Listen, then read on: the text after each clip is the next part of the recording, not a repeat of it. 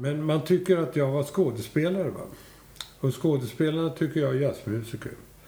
Så att jag har ramlat mellan stolarna.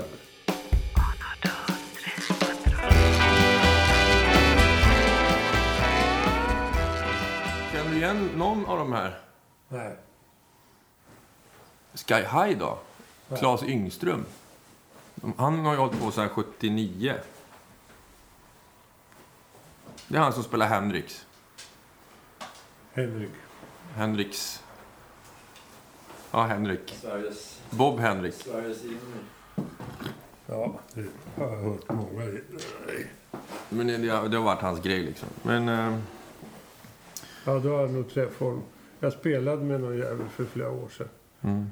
Eh, som spelade Jimi Hendrix-låtar. Mm. Jag satt in. Det var rätt kul. Det är klart. Du har ju spelat med, med The Real Deal, eller hur? Ja, det var inget märkvärdigt.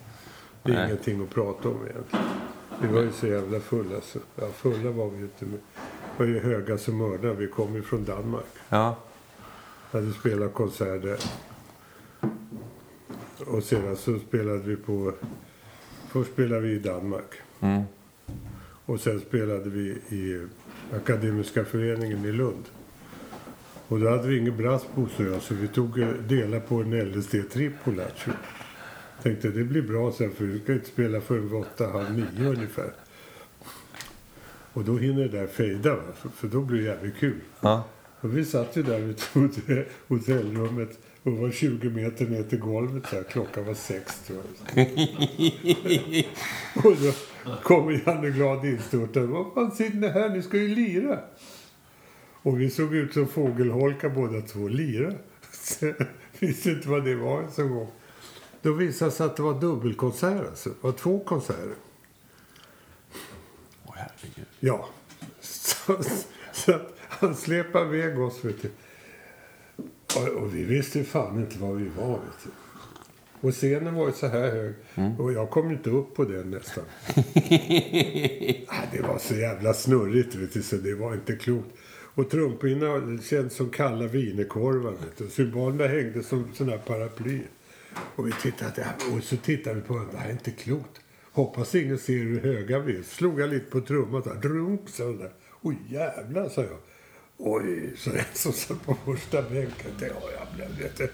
Så hörde jag... Dut, du, tittade jag. Så var Bosse Hansson tryckt ner en tangent så här. Ah, hörde du? och, jag, och jag började få spaden så här, vet du. Slog jag på sig bara... Då flög det nita tyckte jag, vet du. Som var där.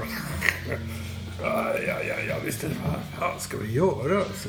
Ja, så kom vi igång i alla fall. Så spelade vi som fan. Så jag har, det på, jag har fått det på en CD nu.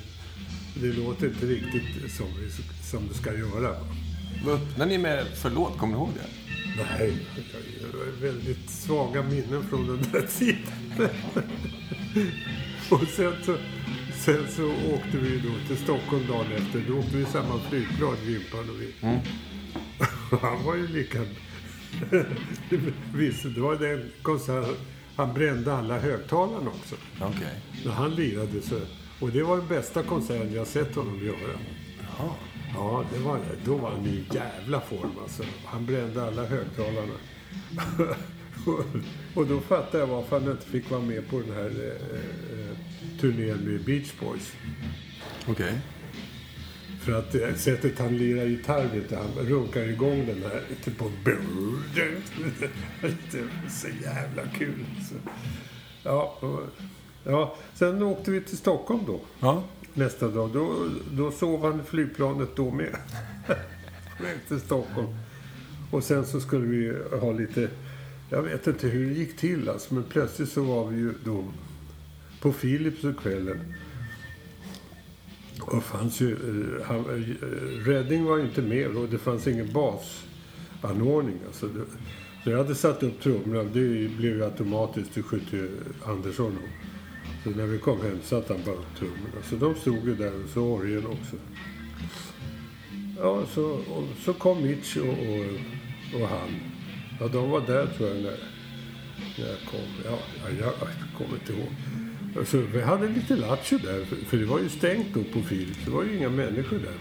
Det var jävligt dumt. Det skulle jag... Fan, vet du, jag hann ju inte med då för att jag var ju...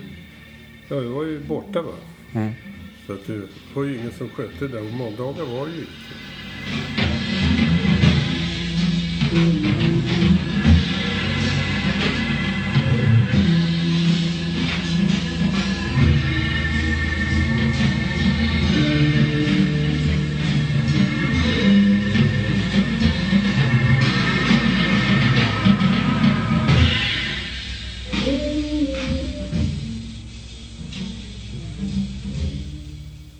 Skulle jag haft öppet och haft publik för fan och alla apparater på.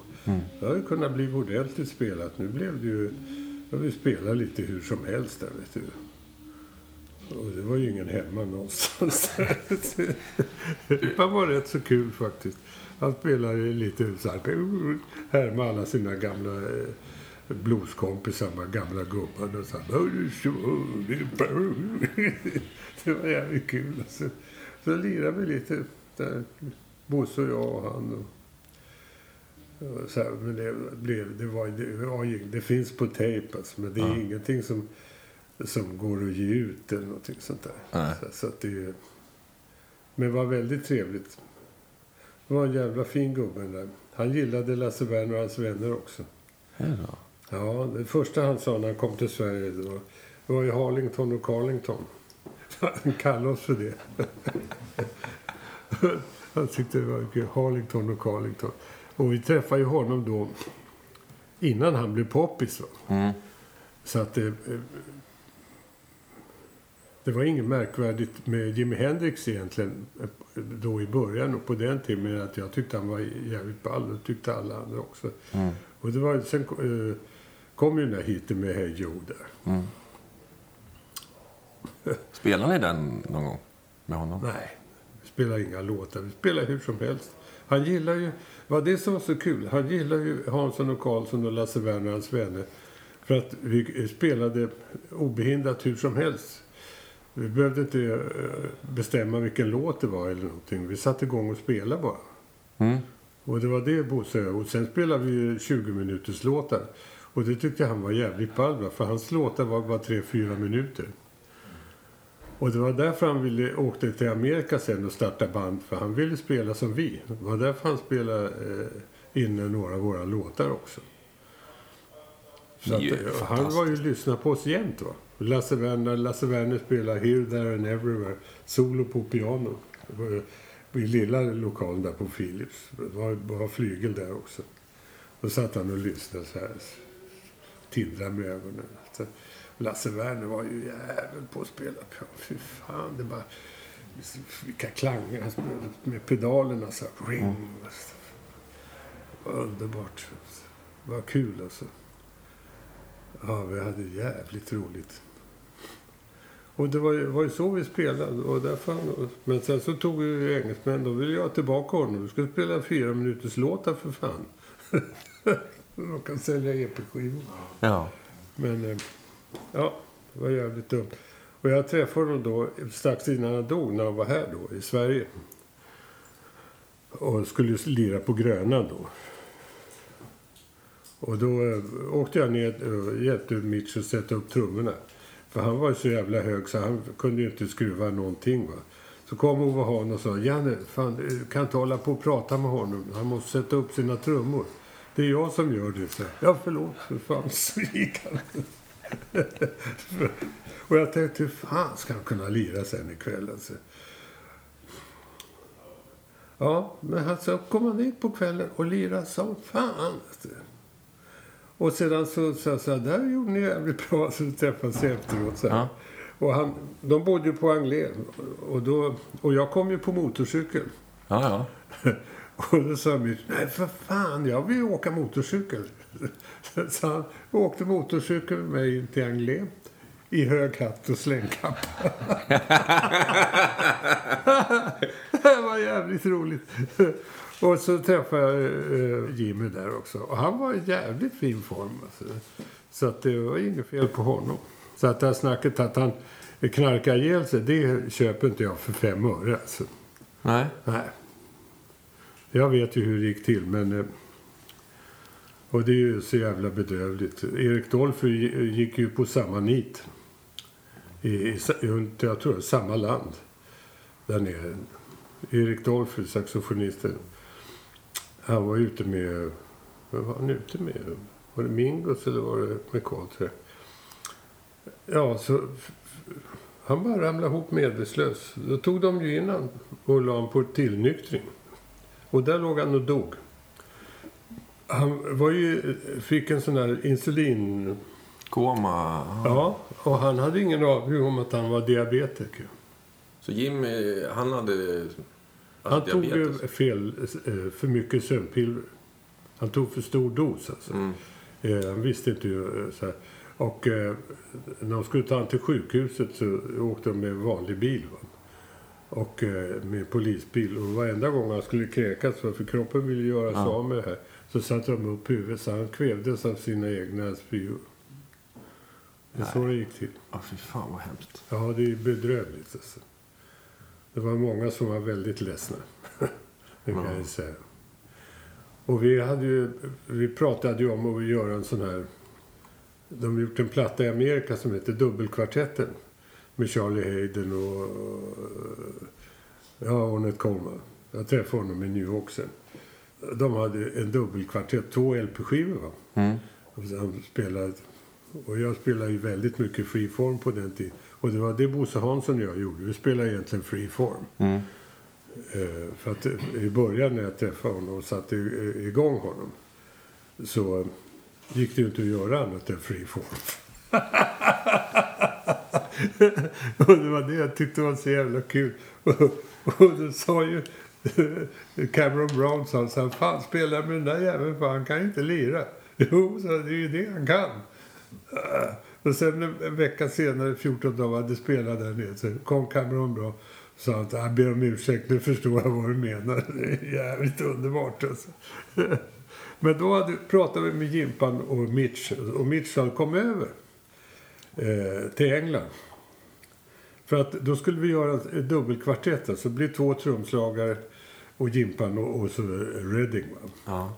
Och det bästa med Bosse och jag, vi, vi var inte tonartsbundna. Vi kunde ju vi kunde spela helt fritt. Va? Ville han byta tonart eller hur, spela hur som helst, det spelar ingen roll. va. För att jag är inte tonartsbunden heller, utan jag, jag bara spelar ja. på. Va? Och det som var så jävla bra. Men det, det skulle vi ha gjort alltså. Men så gick ju Halmstad och dog. Det var ja. jävligt synd alltså. Man kan ju spekulera i hur mycket mer musik han hade ja. gjort.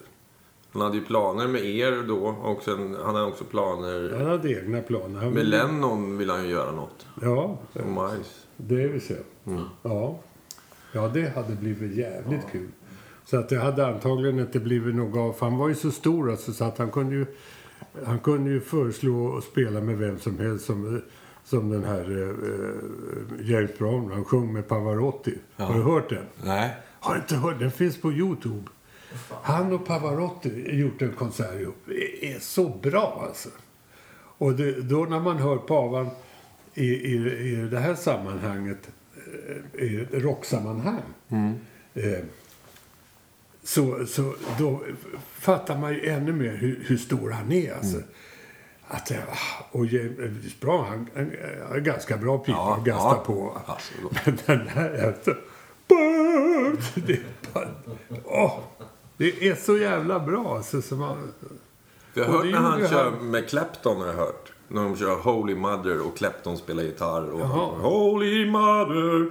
Och det är så här fantastiskt. Ja, ja. Och då fattar man också, ja, fan, Ja, det är stort alltså. Ja. Och sen den här, eh, eh vad heter han, eh, eh, rocksångaren eh, Mercury. Mm. Han eh, gjorde ju en konsert tillsammans med, vad heter hon? Den spanska divan där. Ja, just det. Fantastiskt. Hon var ju söt som fan. Ja. Och de två ihop, det var ju magiskt alltså. Ja, ja. Vilka röster. Vad heter den? Barcelona eller något sånt där. Ja, just det. Ja. Vilken höjdare. Ja, där har du en röst. Och tänk då Jimpan då och ja. Miles. Och, mm.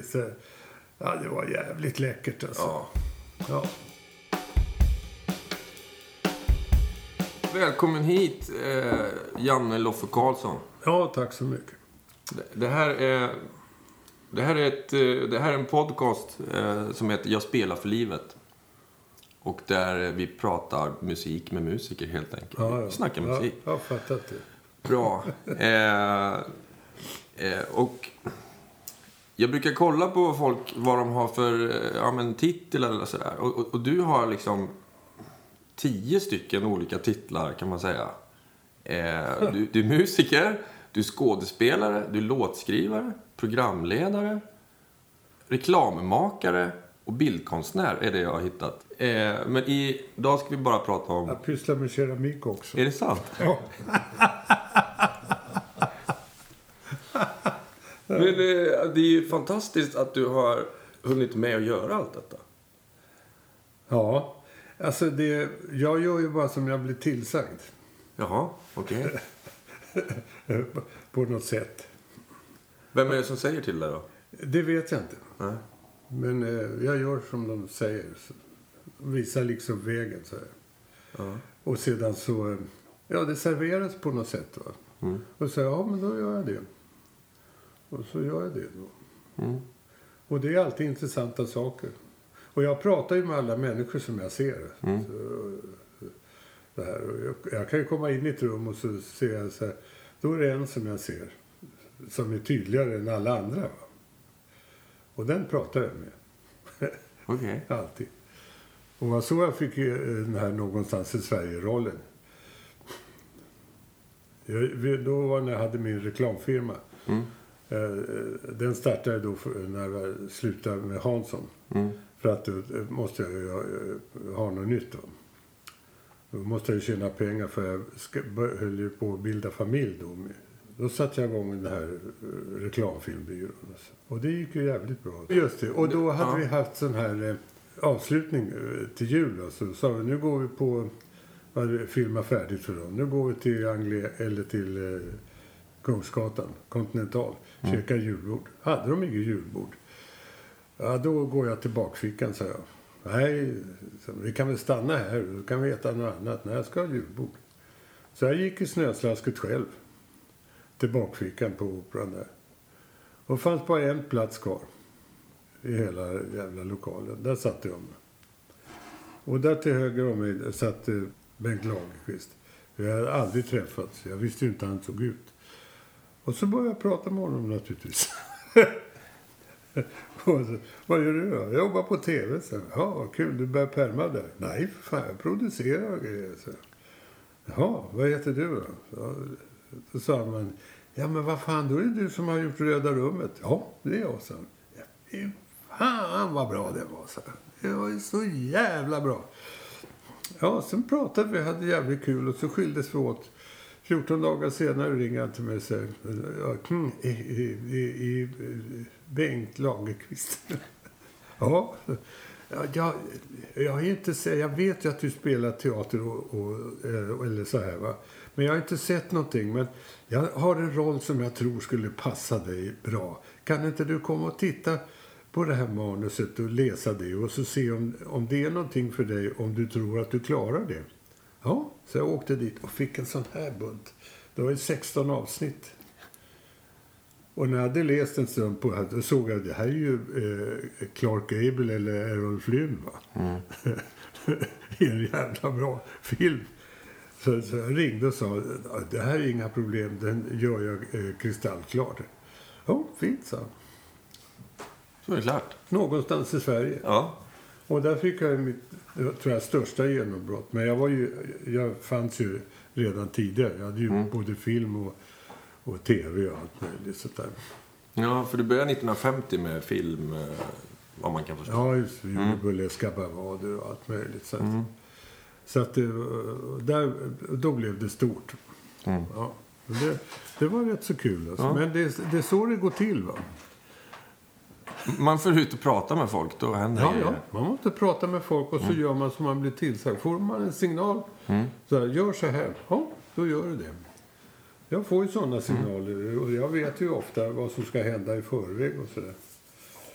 Är det något som du delar med Bosse Skoglund? Vi var och pratade med honom och han sa att om man sänder ut en önskan Ja, så kommer den liksom tillbaka tiofalt.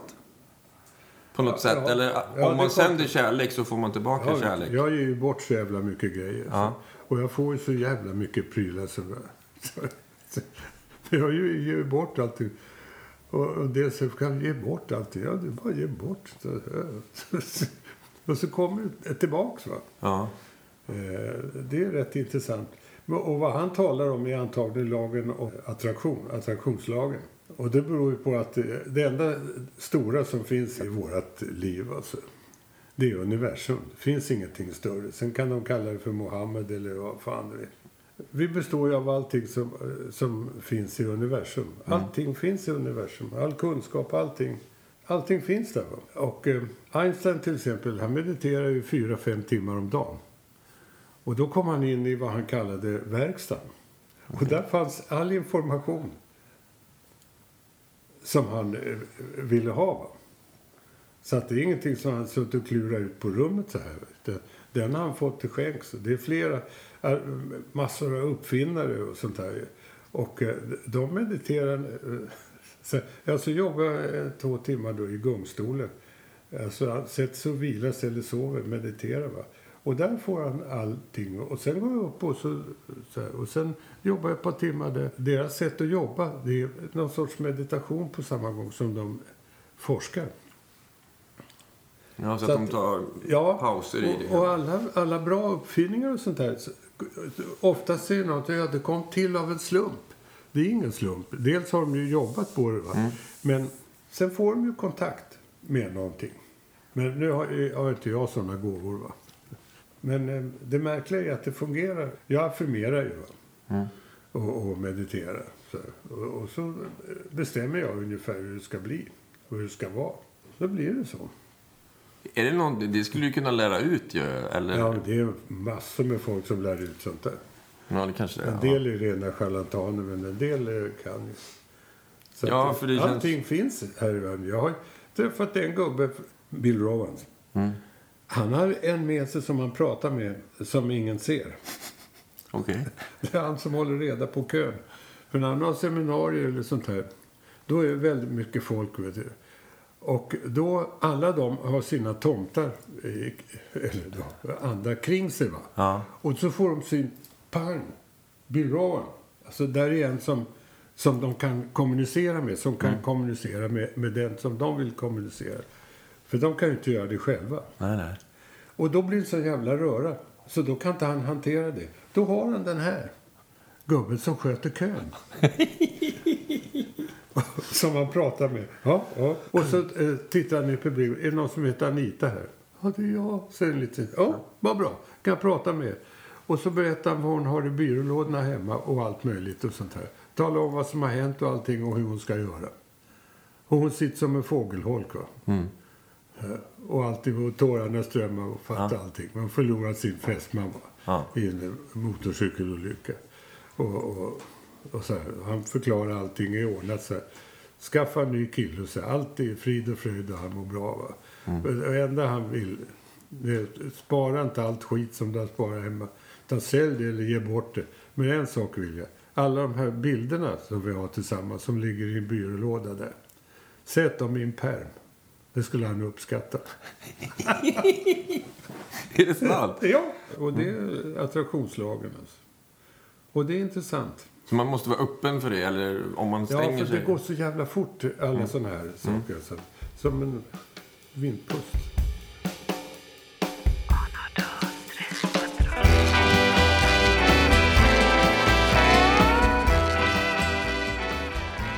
Jag tänkte vi, vi skulle gå tillbaka lite från... Var är du född någonstans?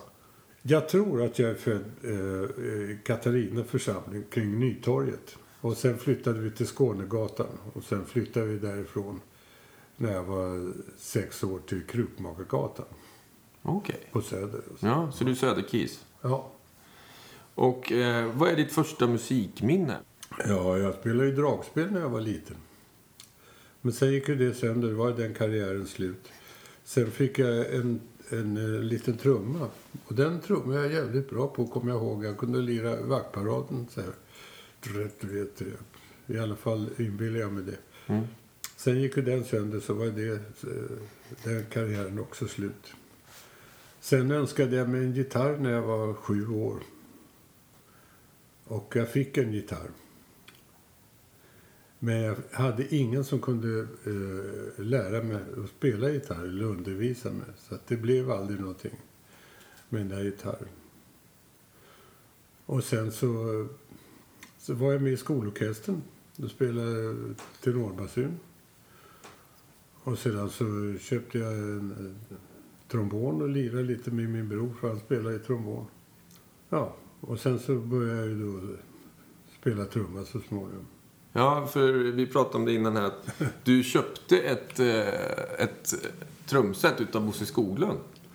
Ja, det var mitt första eh, trumset som eh, såg ut som ett trumset. Mm. För jag köpte, hade ju lite småkraft sådär. Mm. Lite begagnat, eh, slarvigt sådär, som jag började spela med. Och jag började ju spela för att få råd att måla. Så jag tänkte jag skulle sitta lite på... På, på den tiden var ju underhållning på restauranger på helger och så här. Eh, enklare. Man spelar. Så tänkte jag kan jag sitta och skramla på krogen. Och så målar jag på dagarna. Men sen blev jag för bra på att spela trummor. Det blev jävligt roligt va. Och alla kompisarna, vi var ju väldigt jazzintresserade. Så, och det var ju kring 54 då. Mm. Och eh, då kom ju alla de här riktiga plattorna, amerikanska plattor, började dyka upp. Och då fick man ju väldig inspiration. Va? Och så då började jag spela på allvar. Och det var i den vevan som jag köpte Bosse Skoglunds trumset. Och jag var hemma hos honom och hämtade det. Och då höll han på och monterade upp sitt eh, Ludwigset. Han, eh, Så jag har köpt ett Ludwigset. Ja, för fan, det är det som eh, eh, Phil Joe Jones lirar på. Just. Aha. Så. Och det roliga är att Phil Joe Jones, han har aldrig haft ett eget trumset. han på trumset fick han ett av du. Då gick han ut. Ja, tack, tack, tack. Så gick han ut på stampen med eller så sålde han det direkt. ja, visst. Så när han fick gig sa han, jag ordnar så det finns trummor. så att han, han spelar på vad som helst. Phil Joe Jones. Jävlar vilken trumslag. I alla fall så höll han på och monterade upp det här trumsetet och, och, och tränade på att packa och upp och ner. Att träna. Och han, han spelade jävligt bra redan på den tiden. Och det fanns ju gott om bra trumslagare eh, då. Eh, Rune Karlsson bland annat var jävligt spännande.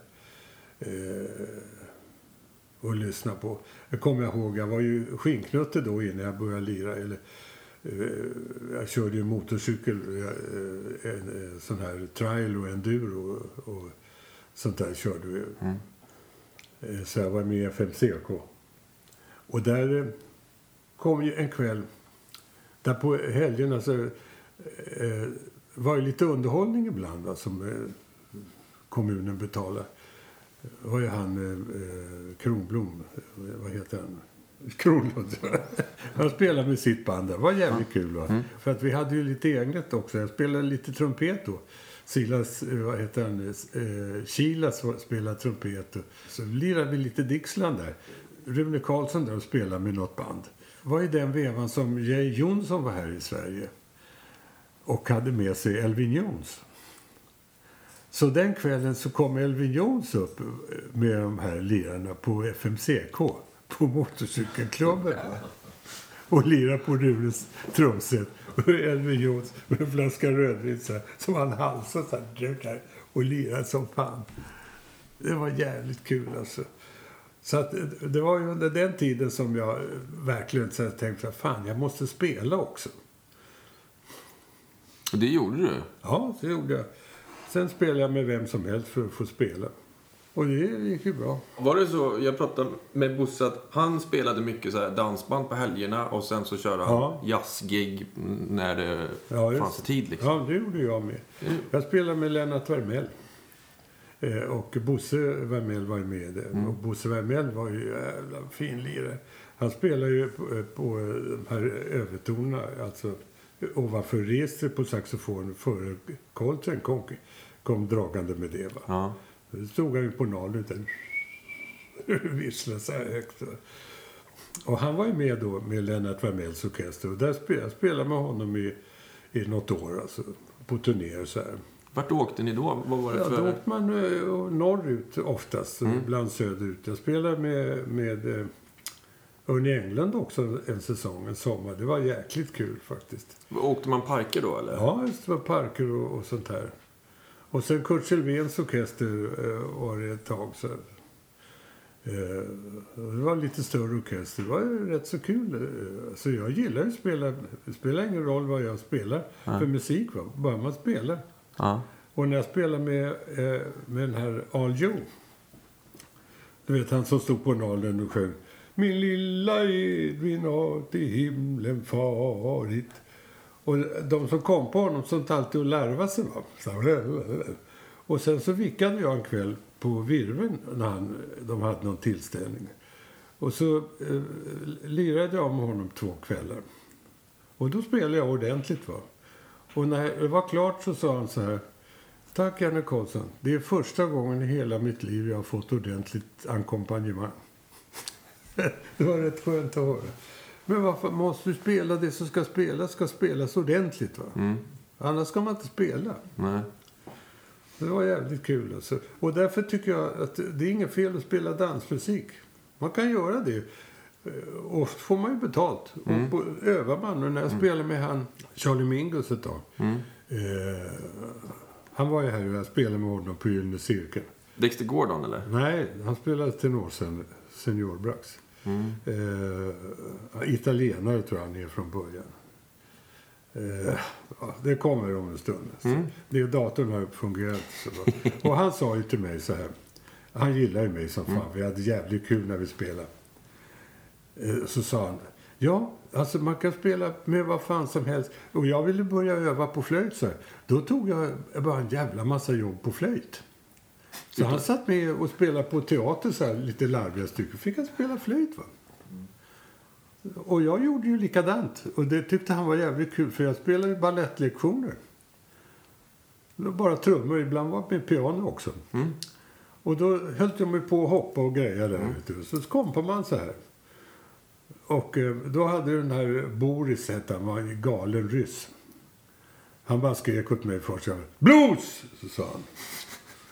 Blues? Då fattade jag så här, han vill ha dum tjung dum pang. Så, ja. Men det var jävligt bra. Och spel fick man öva. En timme, två eh, om, om, eh, varje dag nästan. Va? Jag spelade med, eh, jag var på flera av de här på Balettakademin och där. Och de ordnade en massa andra jobb också som man fick. Alltså. Vad heter han den här som är så poppis som hade dansare? Fan, namnen fastnar ju. De flyger omkring hur som helst. Jag ser ju honom framför mig nu. Va? Men jag kan inte komma på vad han heter. Färgad kille som hoppade av här. Som hoppade av här. Ja, barnen är, är framgångsrika här. Ah, Grant Tainton. Ja, just det. Ja. Jag spelar med honom också. Och så de här eh, riktiga snitsarna. Eh, Walter och eh, Walter Nix. Det var jävla hårdingar alltså. Och då fick man ju betalt och öva. Och då får man, måste man ju spela ordentligt. Va? Då träffade jag Dexter Gordon. Då hade jag ju bara virveltrumma, eh, eh, hi-hat och, och symbol. Och så hade jag en sån här rullvagn. Och sån här. Så träffade, då sticker jag upp lite stativ så här. träffade jag Dexter Gordon på Stureplan. De var på väg till akademin. Så här. Hey man! Han. Tittade han på mig med det. Så sa han. Hand me my number seven iron.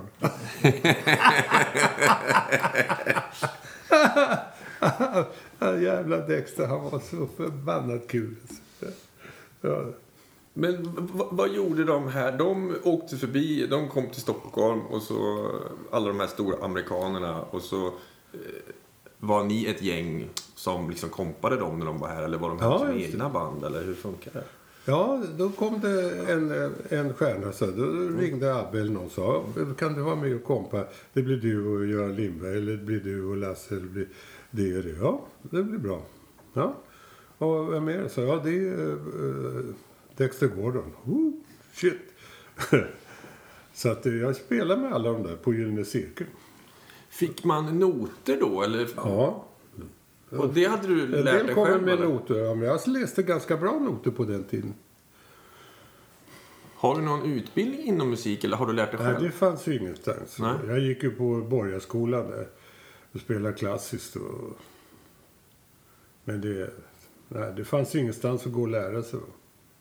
Faktiskt. Att komma in på akademin var väldigt svårt. Måste man kunna spela piano och allt möjligt och det kunde inte jag. Mm. Så att det fick man lista ut själv. Men, men noter, det kan man ju vem som helst lära sig. hur enkelt som helst. Då fick man spela. Men eh, Dexter Gordon, han sa bara vilka låtar det var. Och så fick pianisten lite ackord och sådär oftast. Och, och roligt, han var ju skoj den här eh, Don Bias. Mm. När han kom. Så stod vi och väntade på honom och så ringer Abbe eh, så här, för att det börjar bli dags att spela. Va? Och då ringer han och säger Janne kom ner för fan och, och hjälp mig för han bara pratar hela tiden så att, eh, så att vi kan komma upp till klubben och börja spela någon gång. Så jag åkte ner dit och skulle hämta eh, honom. Då kom jag upp där och då sa jag så här, Hej Mans! ja, det är trums. Åh, oh, you're the drummer, hallå! Ja. Det var jävligt trevligt. Ja, och det var mycket hjärtligt. Ja, ja, vad kul. Och så, ja, och så pratade vi så här. Och, så, så. Och då frågade han, har du någon nå puff? Ja, naturligtvis. Ja, bra. så vi rullade en sån här då. Ja. du, så. Och så puffade vi oss den, vet du. Och Abbe Johansson, vet du, på att bli tokig. Han sa, vad fan Janne Kontrus komma hit för att hjälpa mig att få iväg. Nu har jag två tokar istället för en. Men det gick jävligt bra. Och så stack vi iväg då. Så, och eh, han var ju i alla fall över 60 år alltså då, på den tiden. Eh, Don Bias. Han såg ut som Floyd Patterson i kroppen. Så, så. så jävla vältränad liten gubbe. Oj, vad kul det var. Och så där mitt i den veckan när vi spelade, då vi spelade 14 dagar, så, så kom ju Coltrane och konsert på Konserthuset. Och efter konserten så kom ju Coltrane till Gyllene Cirkeln. För han vill träffa Don Bias. Som han aldrig har träffat i hela sitt liv. Som är en av de föregångarna. Va? Ja. Och det var jävligt kul. Då träffas de där nere och pratade. Vet du. Han provade Don Bias saxofon. Så. Så Gyllene Cirkeln var, det var liksom navet för Ja, jazz det, då? det, var- det, var- där hände allting. Och det var ett fantastiskt ställe som Konsum hade. Det var kulturcentret där nere. Och det, det var det bästa tror jag som har hänt eh, jazzmusiken på många år. Så. Och då, därför då fick en svensk orkester spela 14 dagar i sträck. Va? Det är ju bra. Varje kväll. Jag tror det var en kväll i veckan. Så. Och det var, jag spelade med eget band där också, så inte bara med de här. Det är det som du vet, de flesta får, får bara spela någon gång ibland tillsammans. Va? Och så ö, repar de och övar lite och så här. Och, och så får de spela ett gig. här. Så, så dröjer det. Så, Ja. så är det nu för tiden också. Men då, en orkester som får spela 14 dagar varje kväll på ett bra ställe. Med samma eh, sound. Va? Alltså, när man är första kvällen och lyssnar på det, var rätt bra. Alltså. Kommer man sista kvällen, helt annan orkester. Mm. Fantastiskt bra. Alltså. Och det, det, det, det var ju väldigt bra. Alltså. Det, det var, var ju kul att få... Det var ett bra ställe. Och bra restaurang. Och, och han Kurt Haas som var eh, källarmästare där. Han älskar ju musik och champagne och mat. Det är en bra kombo eller en trio, Ja, han var så fin. Och när han kom in i lokalen så här eh, så tittade sig omkring och blev alla glada. Det är jävligt konstigt. Han såg ut som en ballong. ungefär. Och han älskade Dexter Gordon också. Och Dexter han kom ju aldrig i tid. vet du. Vi höll på att bli tokiga på honom. Och så satt vi och väntade på honom. Då hade de fått lyssna på en pianotrio då ett par gånger. Så de var ju lite trötta på det. Och han gick omkring och sa, vad är den här Dexter Gordon någonstans? Och irriterad. Så, så kommer Dexter Gordon så här. Och, och, och, och så, ja, där är han äntligen. Hej! Mr Hans! säger Dexter Gordon. Och då smälter han som en jävla glass i solskenet. Ja, Mr Gordon. Ja, du är välkommen. Du kan- Ja, först ska vi ha lite gott att äta. Nej, han ska inte äta. Han ska spela. Dexter Gordon, han otrolig charm alltså. Och han tog ju ner och, ja, det var så. och en kväll satt han där. Du, han hade, han hade majonnäs överallt i ansiktet och på alla händerna. Så tittade han på mig och så hade han någon jävla räksmörgås. Those open face sandwiches, they really gets me. han kan, kunde inte hantera en sån där jävla smörgås. Han ville göra så här ofällda Ja. Hur länge var han här då? Ja, han var ju här i flera omgångar. Han var här många gånger. Jag vill spela med honom på turné också. Han var ju upp och ner alltså. Där. Ibland var han ju jävla straight och fin och sen ibland var han ju dålig alltså. Och jag kommer ihåg, jag var ju så jävla glad när han blev Oscars-nominerad alltså. Synd att han inte fick en Oscar. Men där satt han på rätt plats i alla fall.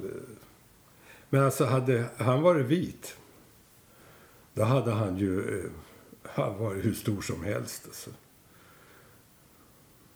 Var det så? eh, Ja, alltså det har ju hänt. På de här åren, alltså, när de kom hit, vet du, det var ju som att hamna i paradiset. De kunde gå vad som helst. På, eh, Idris, vet du, jag träffade Idris. Och, och då sa han, ja vad fan, du kan inte föreställa dig hur det är. Kommer jag i New York så här och går så eh, kommer två poliser, vad ska du? Ja, jag är på väg hem. Alltså, bor du då? Ja, vad, eh, ja, ja, ja. vad har du i väskan? Ja, jag har min trumpet. Alltså. Jaha. Har du legitimation. Och ställer massa dumma frågor. Så här, så. Ja, har ni egen papper med sig idag ungefär? Va? Eh, Och han får stå där och hålla masken. Va? Så ja, nu kan du gå. Ja, nej, inte åt det hållet. Du får gå åt det hållet. Ja, men jag ska ju åt det hållet. Nej, ska inte. Du ska åt det hållet. Ja, får han gå runt hela jävla kvarteret för att komma runt så han kommer i rätt riktning. Trakasserier hela tiden. Så här, som de hade. Och, sen, det var, och då hade ju redan lättat lite grann. Alltså, Om man jämför eh, Charlie Parker på, på 40-talet. De höll ju på att svälta ihjäl. Det sa ju hon också, eh, hon sångerskan. Hon sa det var roligt att få resa runt i hela Amerika och sjunga. Det är inte så jävla kul, man håller på att svälta ihjäl. Varför då? Det finns ju ingenstans för färgade människor att äta. Ja, det är fan Okej. hemskt alltså. Ja. Det har man glömt att, Ja. att det var så. Ja, visst. Och här vet du, kunde de gå omkring hur som helst och folk hälsade på dem och, och var trevliga och snälla. Så här, Tjenare! Så, Ja. så.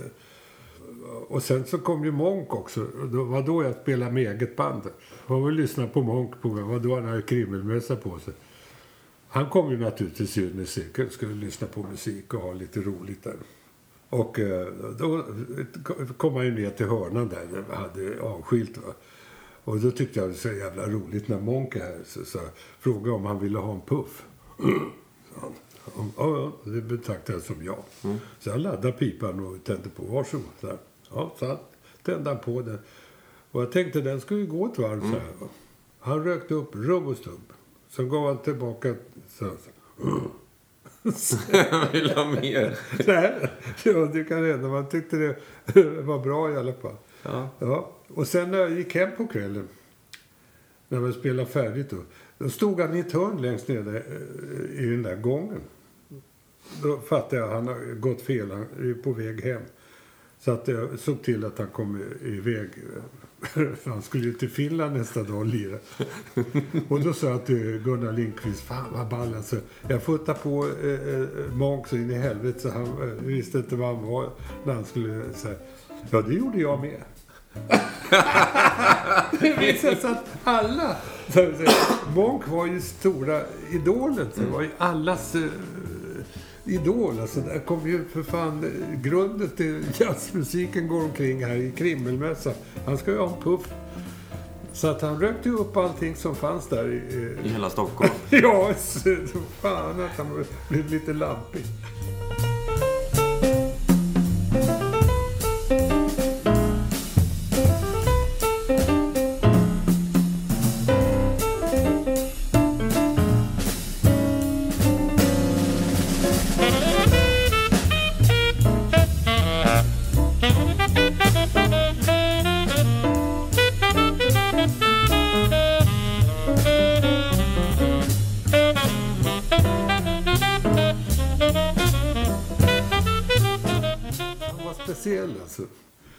Han var på turné så hade han två resväskor med sig var skittunga. Och de sa, vad fan är det? Det är ju övervikt hela tiden. Vad, är det, vad har du med dig? Då hade han en sån Coca-Cola-flaska och slår hem och pantar.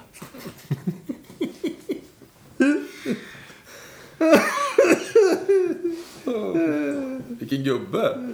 ja. Alltså jag har haft jäkligt roligt när jag spelar jazzmusik alltså. Ja. Jag. Men när startade ni Hansson på Karlsson? Var det under tiden eller var det efter det här jazz... Nej, nej. Det var ju, jag spelade ju... När jag inte gjorde annat va, så spelade jag ju med eh, Lasse Werner och hans vänner. Och vi var jättestora på den tiden. Vi drog ju fullt överallt alltså. På alla ställen vi spelade. Vi var ju i Finland på kulturdagarna där och, och spelade med Finlands, eh, tror jag var radioorkestern. Det gjorde vi i Sverige också. Och jag spelade till och med på Operan och, och på Konserthuset här med nutida musik spelade jag också med Bengt Hambraeus och... eh, Alltså man, alla spelade med varandra på den tiden.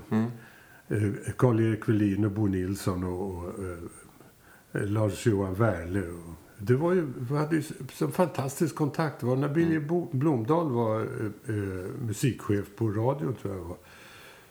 Han var ju otrolig eh, kraft alltså. Allt som aldrig hade blivit gjort, det såg han till att det blev gjort. Va? Det är ju hans förtjänst att Berwaldhallen kom till tror jag. Ja.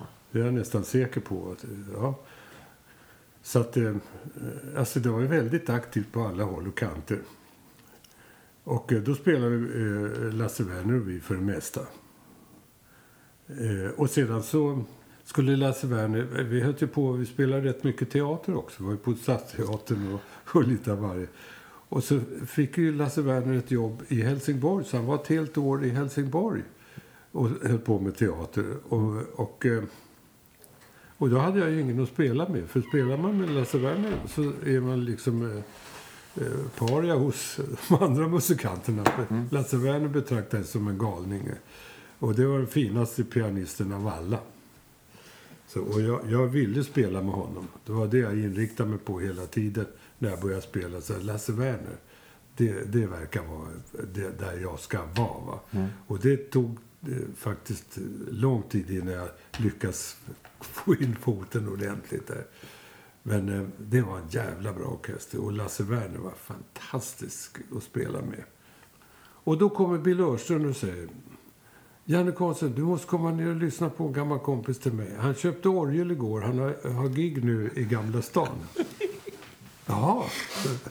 Då kom vi ner i en jävla potatiskällare i Gamla stan. Där sitter han och lirar med en, en trumslagare som är det var ganska risigt trumset. Det var inget vidare i alla fall. Och han spelade hur som helst på den där jävla orgeln. Och publiken applåderade och tyckte det var jävligt kul. Så jag, jag satte in och, och, och, och kan man inte säga spela den och den utan så ja, jag lirar lite. Ja, och han satte igång och lirade hur som helst. Va? Och jag lirade jag med. Och det var jävligt kul. Va? och sedan så tänkte jag, fan det är intressant alltså. Så att det är inte Bill Örströms fel att Bosse och jag började till. Sen började jag jobba med honom och han hade ju ingen aning om någonting. Alltså. Eh, när vi sa nu lirar vi fyra takter var, då lirade han en, två, tre, fyra.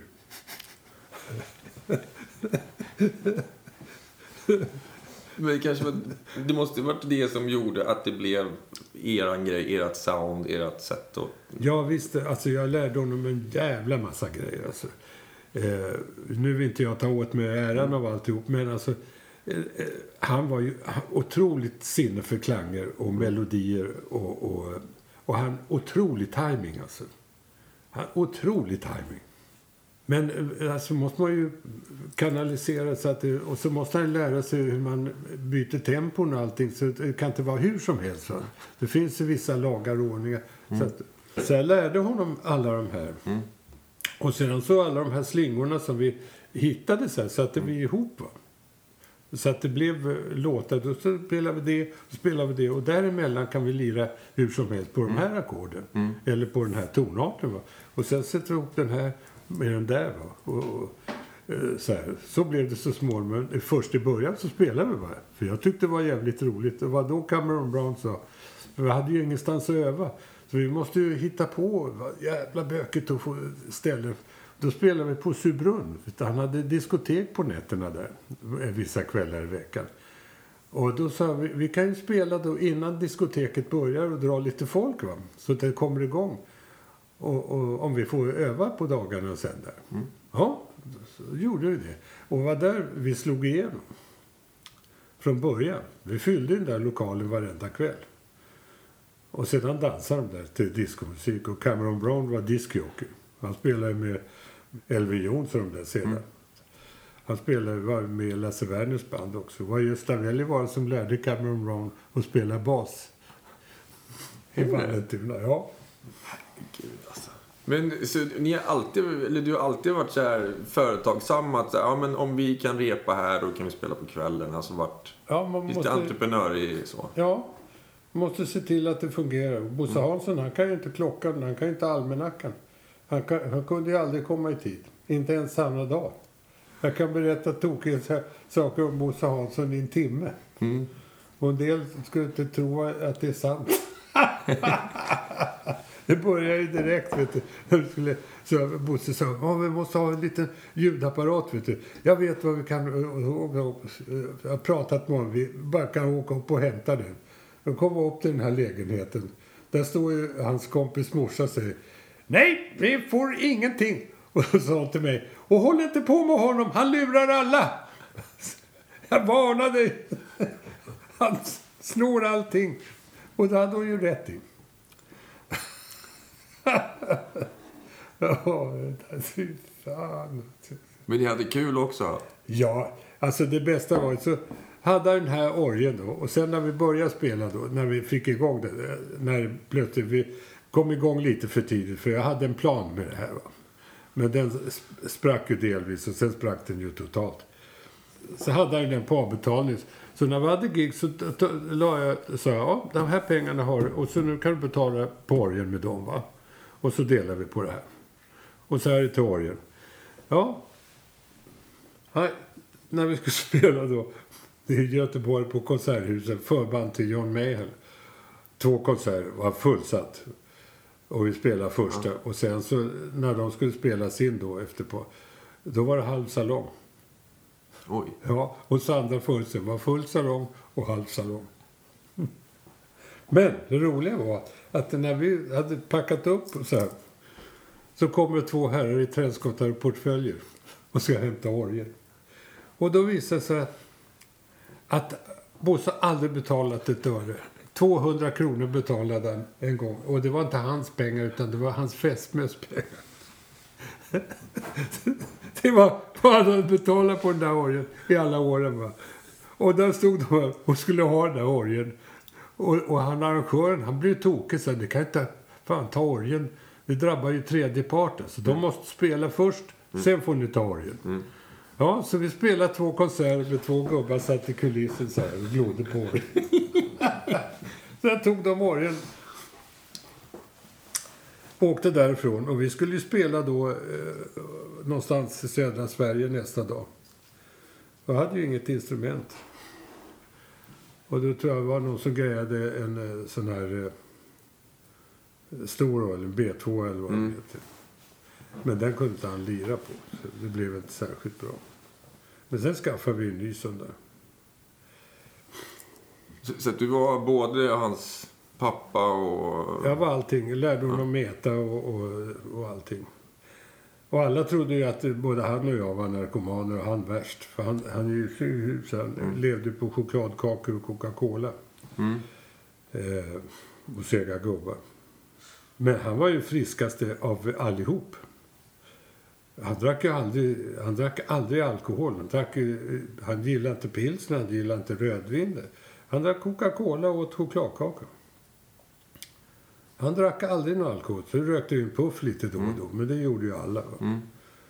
Men han tog ju aldrig några andra. Det var det enda. Det var ju sedan när han mm. slutade med mig. Jag skyddade ju honom hela tiden. Mm. Sen så... Ja. Sen blev det ju tokigt allting. En väldigt stor del av svenska musikhistorien är ju ert band och ert sound och det ni skapade. Ja. Och, och de ni influerade, inte minst Jimi Hendrix och alla de här. Så, Ja, det många efter fem, men det är ingen som kommer i närheten. Och sen nu så finns det ju sådana Du konstellationer. vet, vi, alltså, vi satte ju bara igång och spelade. Va? Ja. Så satte vi igång och spelade så frågade det där var jävligt bra, vad heter den? Jag har ingen aning. Men ni gjorde plattor så här, för Ja. jag liksom lyssnade inte igår. Och sedan så... se- Sen hade vi en dynamik. Va? Vi kunde spela hur tyst som helst och, och hur starkt som helst. Va? Och eh, hon Josefin Baker, när vi spelade på Grönan, så sa hon så här, Gud vilka fina vågor ni gör. Alltså, han var ju ett snille på att och, greja med den här. Alltså. Han var ju ett musik- han- musikalisk snille, vet du. Och eh, Bo Nilsson, han var ju så jävla förtjust i Bosse Hansson. Han skrev ju två låtar åt oss också. Så sa vi, spelar in en EP. En LP, sa jag. Nej, en EP. Ja, så gjorde vi ju det. Och sen när han kom på, på Philips och lyssnade när vi spelade. Då spelade vi ju hans låt. Den tog ju 20 minuter. Och den fick en jävla omgång. Vet du. Det var ju hur som helst. Alltså den, och den kom hela tiden tillbaka så här och sen försvann den och blev... Och så, han stod ju där nere vet du, höll på att bli tokig. Han kan ju inte skriva sån musik som vi spelar va. Alltså, fan vi skulle ju gjort en LP, sa han. Ja, vad är det jag sa åt dig din dumma fan. och Bo Nilsson alltså, och Karl-Erik Welin. Aj, aj, aj. Ja, den tiden var otrolig alltså. Och det var bra väder också. Fy fan vad vi spelade alltså. Ja.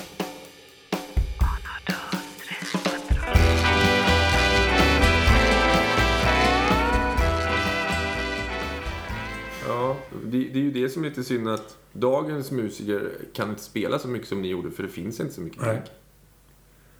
Och nu, det är helt annorlunda nu, fast på ett annat sätt. Alltså jag är ju lite avundsjuk för de trumslagare som växer upp, och har växt upp nu Ja. de senaste eh, 10-20 åren.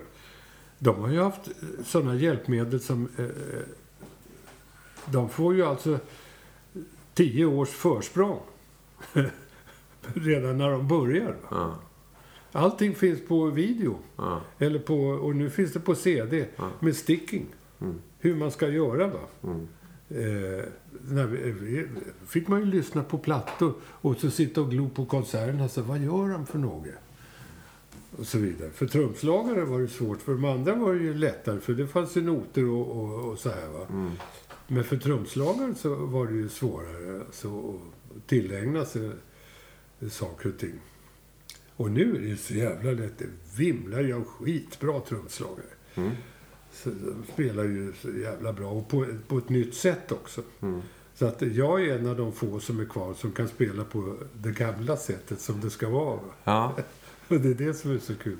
När jag kan spela bebop, det är inte så många som kan det längre. Nej, det var ju därför vi ville att du skulle vara med. här, För att eh, du har en annan infallsvinkel på musik. Och när vi pratade med Bosse Skoglund då, som är, ni är ungefär jämngamla, så sa han, han pratade också om de nya trummisarna. Ja. Att de var mest tekniskt drivna. Ja. Och han tyckte att ah, men det svänger ju ingenting, det är inga Nej. mellanrum liksom.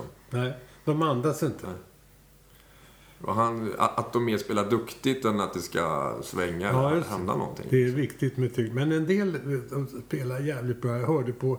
Jag spelar, lyssnar alltid på P2-musik och igår var det jazz när jag åkte hem. Det var faktiskt ett par grejer som var jättebra där.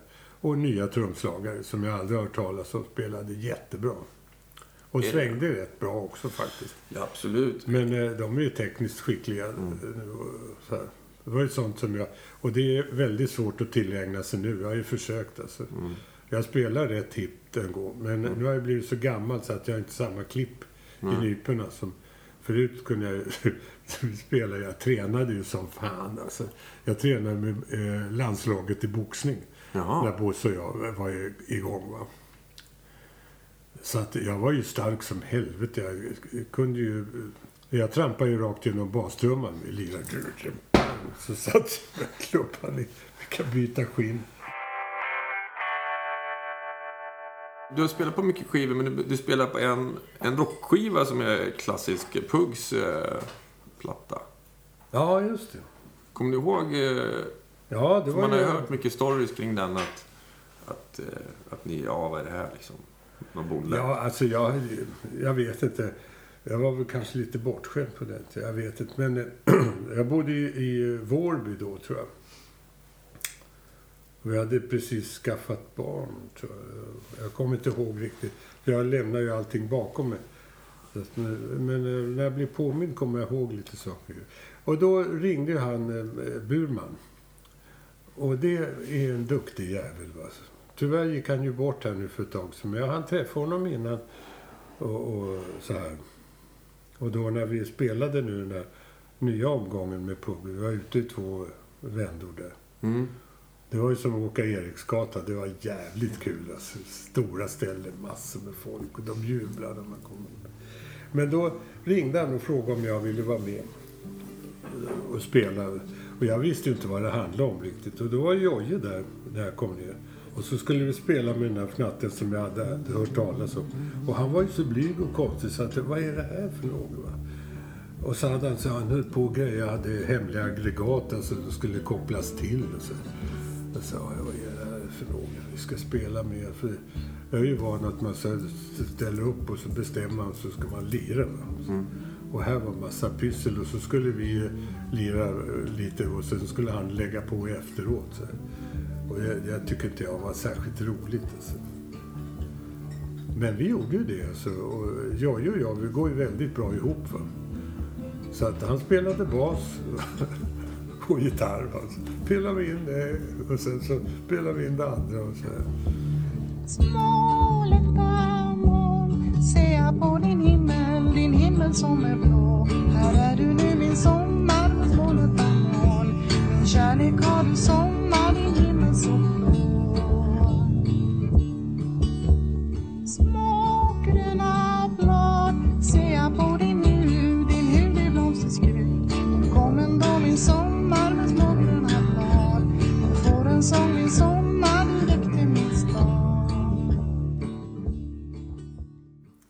Och det gick väldigt bra. Där, där eh, sa man alltså, här måste jag ha trumsolo också. Ja, skramlade jag ihop lite så här. Jag tyckte inte det var så noga faktiskt. Måste jag säga. Och så skojade jag lite med... Alltså jag har ju lite morbid humor. Alltså, och, så jag kan ju skämta med folk, berömmer jag dem och sen så tar jag tillbaka det också. Så, strax efter. För, för jag, jag tycker det är roligt. Jag tycker det är kul. Så jag skojar väl med honom några gånger. Han tog illa upp visade sig. Men vi är ju kontanta nu. Han fattar ju det sedan. Men det fick jag veta efter att han blev lite ledsen på mig. Och det blev den här... Eh, eh, eh, vad heter han? Eh, som gjorde... När vi, så söt när du söt på din tunga. Det är lika bra för gamla som för unga. Var det Bernt? Ja, ja, Staff hette han. Ja, ja. Ja, han skulle ju spela uh, något uppträdande på Teaterbåten. Och när han satt och övade, vi skulle ju spela där på kvällen, så spelade jag med honom. Och jag tyckte det var kul. Och då vill jag minnas att jag sa, ja fan det- de här jävla trubadurer, de lirar ju jävla tokigt som helst. Men det var ju roligt att spela med. Har jag för mig att jag sa. Men jag tror att han eh, missuppfattade det här. För han eh, blev lite purken. Alltså, Janne Karlsson sågade mig. Men det gjorde jag inte. Det var tvärtom, för jag tyckte han var bra. Ja. Han var roligare än de vanliga, för de håller på så här. Han var jävla kul. Pratade med honom innan han dog. Vi var hemma hos Bengt Sänder och så spelade vi hans platta. Och så ringde vi från Spanien till honom och sa ja, vi sitter här, Bengt och jag. Så det står till. Blev han Så- glad då? Ja, alltså jag gillar inte bara jazzmusiker. Men du spelar mycket blues också, va? Eller du Ja, spelar blues? det är inte så jävla roligt. Men det är kul att få motionera. Jag åkte ju ner till, eh, då på 60-talet, då åkte jag ju ner till eh, och spelade med Magnus Tingberg. För att få spela lite mera eh, poppigt va. Mm. För att de andra spelen var rajtan pajtan. Alla band rajtan pajtan. Och kanske någon liten bossa nova någon gång emellan. Men jag ville spela lite mer eh, med bastrumman och så här. Så då Sticks and Stones och så de här låtarna. Och det kunde man göra där nere. Och jag var så mycket där nere i Karlstad så ett tag kallade de mig för Janne Karlstad. Något namn som dök upp var Johnny Griffin. Ja, just det. Han och jag hade jävligt kul alltså. Fy fan, Johnny Griffin alltså. Ah, Han var ju här rätt ofta, men jag fick ju aldrig spela med honom. Men jag lyssnade på honom på Gyllene Cirkeln alltså. Och jag tror jag hörs på en inspelning, jag fick den också. När de spelar, Art Taylor lirar trummor, de spelar Night in Tunisia. En jättelång version, vet du. Jävligt kul. Men sen hade vi ett gig med Staffan Abelén och eh, han den amerikanska basisten, vad heter han nu? Ja, Red Mitchell. Då skulle vi spela på Guldhatten. Och så träffas vi och så, ja, hej. Och då, jag hade inte spelat så mycket då, för då hade jag ju gjort succé på tv och så, med lite allt möjligt. Så. Skulle vi spela på Guldhatten. Och där hade vi spelat eh, tidigare med alla möjliga. Ja, i alla fall. Så, så, morsade vi och sa, Janne Karlsson, han är comedian nu. Ja, jajamän. Det var kul. Så, ja, så lirade vi första låten. Och så efter den, då vänder han sig om så här. Gentlemen, the possibilities tonight are enormous. och sen lirade vi som fan. Och han stängde av alltihop rätt av, så var bara han och jag som lirade. Han gillade ju det, lira bara med trumslagaren emellanåt. Det gjorde vi ett par gånger under kvällens lopp. Det var jäkligt kul. Och det har jag på band. Hela det skiten har jag hemma på band. Det är ingenting som har blivit utgivet. Utan... Nej, men jag kan väl ge ut det nu för han är ju tyvärr avliden han också. Var det 60-70-talet det var riktigt kul? Då hände det grejer. Ja, slutet på 60 och nästan hela 70-talet. Sen gick ju allting upp i pris och allt möjligt och sen så, ja, så hände så jävla mycket. De krånglade till det. Ja. Vad hände med Gyllene Cirkeln och de här ABF? Och... ja, de la ner det där. Jag spelade där med Don Ellis också. Var det då eh, Fasching kom till? Eller Nej, det, det kom ju till efteråt. Det har ju aldrig funnits någon, eh, något ställe för jazzmusiker att spela på. Och ett tag så var det ju förbjudet att spela jazzmusik. Alltså. Kommer jag ihåg det, eh, recensioner på eh, Louis Armstrong när han var första gången. Det var ju så rasistiskt som, det var bedrövligt. Och när Count Basies orkester var där och han på det gröna sa ja, är Count Basies eh, populära negerorkester. Nej. Jo, sa det. Och alla sa ja, ja. Men det var, det var ju, det var då allting hände. Men sen så, det fanns ju aldrig någon så, och sen så, vi hade ju alla möjliga, försökte ju att- få till det, få, få stöd. Mm. Eh, Och då startades det här Emanon då. Någon ideell förening så man kunde styra saker och ting. Alltså. Och det, jag vet inte. Och sen så tyckte de att eh, vi har ju radioorkestern va. Men det är ungefär det är som Arne Dominerus orkester va. Och det var därför var lite missämja där. Man var lite irriterad på allt som skulle göras skulle göras med Arne Dominerus orkester. Det var ju inget fel på orkestern i, i, i sig. Men, eh, och då tyckte de ju att eh, vi har ju ett radiojazzband. Så det räcker väl va? Och vi lägger pengarna där.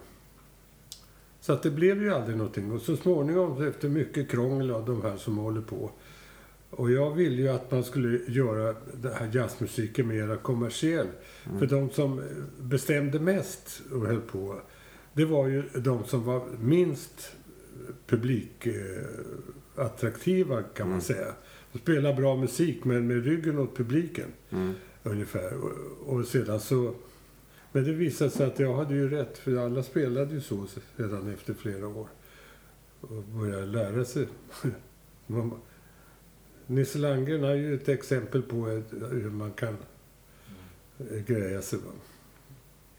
Ja, han går det ju bra för. Ja, visst. Men han är ju publik också. Mm. Han pratar med publiken och, och, och, och så här. Ja, sen blev det det här Fasching, men eh, jag fick ju aldrig vara med. Och de tog en bild här på Nalen då med alla svenska jazzmusiker. Eh, jag var ju aldrig eh, tilltalad, så jag är ju inte med på den bilden. Det är ju väldigt konstigt. Ja, men det var ju mycket som var konstigt där. Så att, men man tycker att jag var skådespelare, va? Och skådespelarna tycker jag är jazzmusiker. Så att jag har ramlat mellan stolarna. Så att jag är varken skådespelare eller jazzmusiker. Du är bildkonstnär. Ja, visst. Jag är Janne Karlsson. Du hade ju en, eh, en egen show på eh, Cirkus. Som gick på TV. Ja, jag hade eh, tre sådana. Mm. Eh, och så, eh, som gick live. Mm. Och sen hade jag en som inte gick, den gick halvlive. Vi gjorde en dag före. Eh, som hette Kulan. Och sen så gjorde jag ju två stycken eh, i väntan på tomten.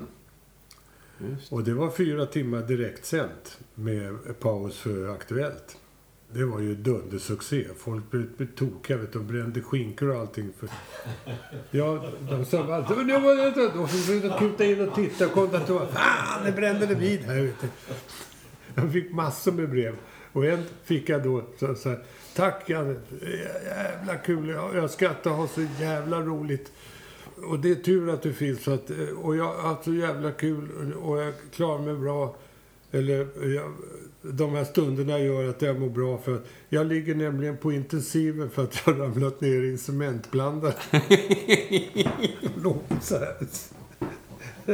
Och sen fick jag brev folk som berättade, ja, fan när du gjorde den där grejen, då hamnade min farsa bakom soffan. Du vet, de sa, haha, så hamnade de bakom soffan. Och jag fick tre sådana brev. Och om man statistiskt räknar ut det så måste det vara minst tio stycken som har eh, hamnat bakom soffan. Men de gick väldigt bra de där programmen. hade jag jävligt roligt. Och de kom ju i samband med, med allt det här andra också. Så att jag kunde ju aldrig visa mig på stan. Och jag hade ju små barn då. Jag kunde ju aldrig gå och bada med dem. Nej. Och jag hade eh, eh, eh, fått en ny bil också. Jag gjorde så jag fick arvode, fick jag en bil. Så jag sålde den. För jag kunde aldrig gå och bada. Ungarna blev nedtrampade och jag med. Så att jag sålde den där bilen och byggde en simbassäng på tomten. Ja, Ja. ja. Och sen dess har jag alltid haft simbassäng. Barnen lärde sig simma på en dag eller vad det var. Så. För eh, just den här som jag tänker på som var jättestor när jag var liten och som så här, samlade Sverige. Som heter Janne Karlsson show. Ja, vi skulle ha lite tv. Det skulle vara ett familjeprogram. Mm. Och det var han, vad heter han nu, som eh, gjorde det här. Den här förtjusande människan alltså. Han var ju så jävla bra. Och det, alltså, du vet, man kan inte göra så här. Så, håller de på de här frågesporten så får de en bok, Skånska slott. Vad fan ska de ha den till? Och Vunnit en, en tävling. Ja. Måste ha något roligt alltså. Så. Och då sa vi, ja, men vi ger dem grejer som de kan äta. Ja visst, grönsaker. Ja, då körde vi med det. Och det var ju hitten där. Första var ju grönsaker. Och sen så, det var då höll jag på med mitt eh, reklamfilm. Alltså, så jag hade ju eh, de här charkdelikatesser. Så, så n- programmet efter, då fick vi de här tre meters konjaksmedvurst. Julio Iglesias han fick en sån där tre meter. Så han sa, vad fan, är det en sån där med vita prickar i? Ja. Och de är skitgoda, sa han. Ja, visst fan är de det. Ja. Skulle han ha med sig, han kom ju med eget flygplan. Och den ligger på en planka. En sån här tre meters. Han kom inte in i planet, så personal fick såga Nej, två delar. In i. För jag satt och kollade på ett program från eh, Alla hjärtans dag 1981. Janne Karlsson show. Ja. Du kommer in och så sjunger alla i publiken Är man glad ska man sjunga. Ja. Och alla är glada och sådär. Och sen kör du lite, lite komedi. Du liksom pratar Ja. med publiken. Är ni med? Ja. Ja, jag gjorde stand-up och sånt. Ja, precis. Alltså, det här är ju 40 år innan stand-up kommer till Sverige. Det gjorde jag jämt. stand-up. Ja. ja. Och så är det en stor orkester och du pratar med han som är chef för orkestern. Exakt som de gör i USA nu eh, för tiden. Eh, Att du har en liksom, dialog med honom. eh, Hej orkestern, är det bra? Jag kommer inte ihåg vad han heter. Det var någon kille med glasögon som stod och Det var en, en Magoo. Margot. Ja. Maggan kallar vi honom. Ja. Han heter eh, Torbjörn Eklund. Ja. Sen så är det lite trolleri. Och sen så har du en talangjakt med tre stycken olika Ja. får komma upp. Det är en dragspelstrio. Det är en man som steppar. Ja, ja det var, vad heter han? Han blev alltid full. Han steppade skitbra på repen. Sen blev han, blev han så jävla nervös, vet du. Så att han stärkte sig lite grann. Och sen steppade han out of time totalt. Och sen avslutar du med en kille som spelar ensträngad bas och en som spelar muntrumpet. De tre har någon slags tävling. Ja, eh, och, och sen blir det prisutdelning när de får en fikus var. Och det är korv. Applådmeter. Ja. Ja. Och eh, sen kommer det ett, eh, någon dansgrupp. Lite sådär... Eh, ja, det var hönsen. ja. Mm. Eh, och sen kommer Siv Malmqvist ut och sjunger. Ja, Ni snackar lite, bla bla bla. Sen kommer Janne Schaffer och spelar. ja. Och sen är det tävling. Det är lek med bollar och de hoppar säck. Och Ja. det är stepptävling igen. ja. Och sen är det final, alla på scen. Och så sjunger man den här signaturminuten. Och det är eh, Stevie Wonders ackord. Ja, är man glad. Det är, Stevie Wonder. Hela ackordföljden är Stevie Wonder. Vi gillade honom då. Och allt det här på en timme och live. Ja. Det var många som inte vågade vara med. Jag gjorde ju livesändningar hela tiden. Ja. Och en kväll så... Det fanns ju inte en människa ute när jag hade de här tillställningarna. Det var tomt i stan. Ja. Och krögarna höll på att bli galna. Vad fan? Är det flera program kvar? Ja, det är fem, sex till. Var det fredagar eller lördagar? Jag kommer inte ihåg. För det, det, kom, det var sån här som sam, det var ungefär som Ja, Stenmark. hade man liksom. inte sett det här programmet hade man inget att prata om Nej. eh, dagen efter. För alla pratade om det här programmet. Mm. Det var jävligt kul. Och en kväll när vi höll på att repa så kom den här snälla vaktmästaren så här. Så här eh, Janne, ja, ja det, de har ringt här. Jaha, vilka då? Ja, de säger att det är en bomb här. Jaha. När ska den smälla då? Klockan åtta, säger de.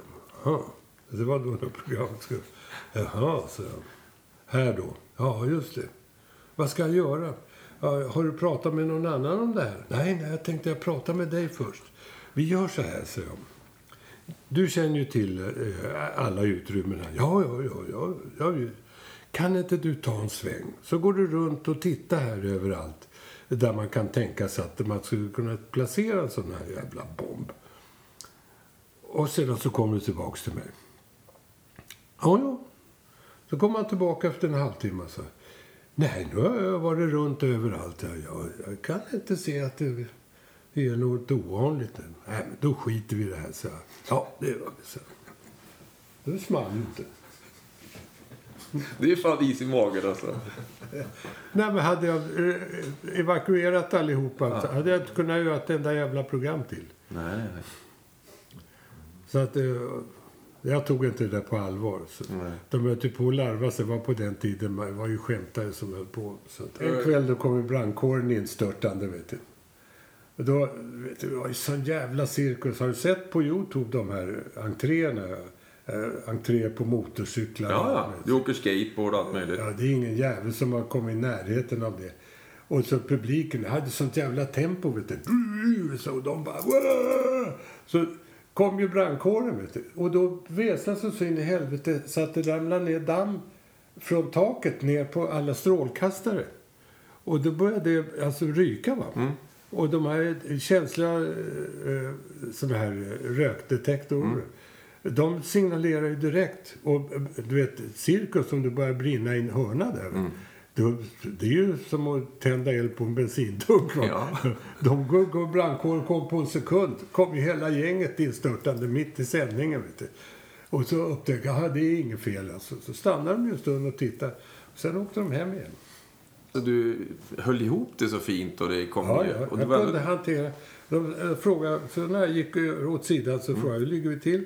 Ja, nu har vi eh, eh, nästa, om du kan prata med, har du gott om tid, ett par Mm. minuter. Så sa jag, "Äh, nu blev det där lite långt ut, så får vi köra in en minut eller två. Ja, inga problem. Så hade jag han eh, Hempa och så var den andra, vad hette han?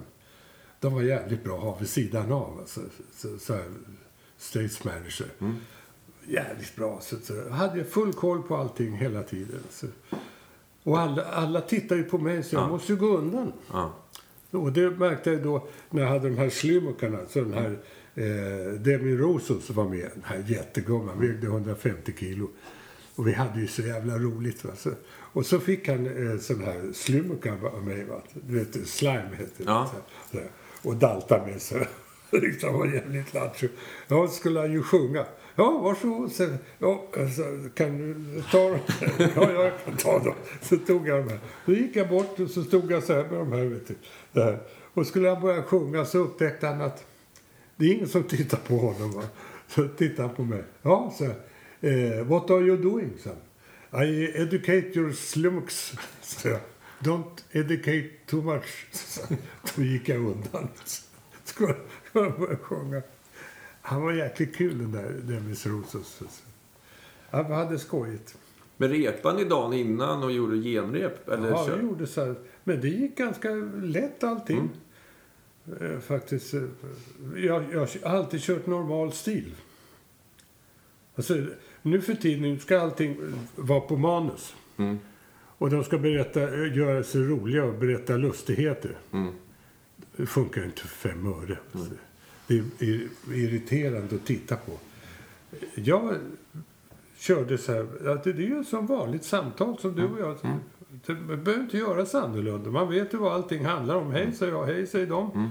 Och så fortsätter man. Har jag bestämt mig för någonting och ska göra och inte det stämmer, då, kan jag inte, då står jag där. Va? Så att jag får ta, vad blir det? Ja, det blir det det blir. Det blir alltid bra. Hade du gått av att du hade spelat mycket improvisation i musiken när du skulle göra det här live? Så att säga, att du kan improvisera som programledare? Det, det tror jag inte. Ja, det är möjligt. Alltså. Men det är ju sättet att leva. Det är egentligen ingen skillnad. Man bara flyttar in det på cirkus. Och så har man lite roligare människor att hantera i, kring sig. Ja. Alltså, det, det är egentligen inte märkvärdigare än så. Och så ger man dem utrymme.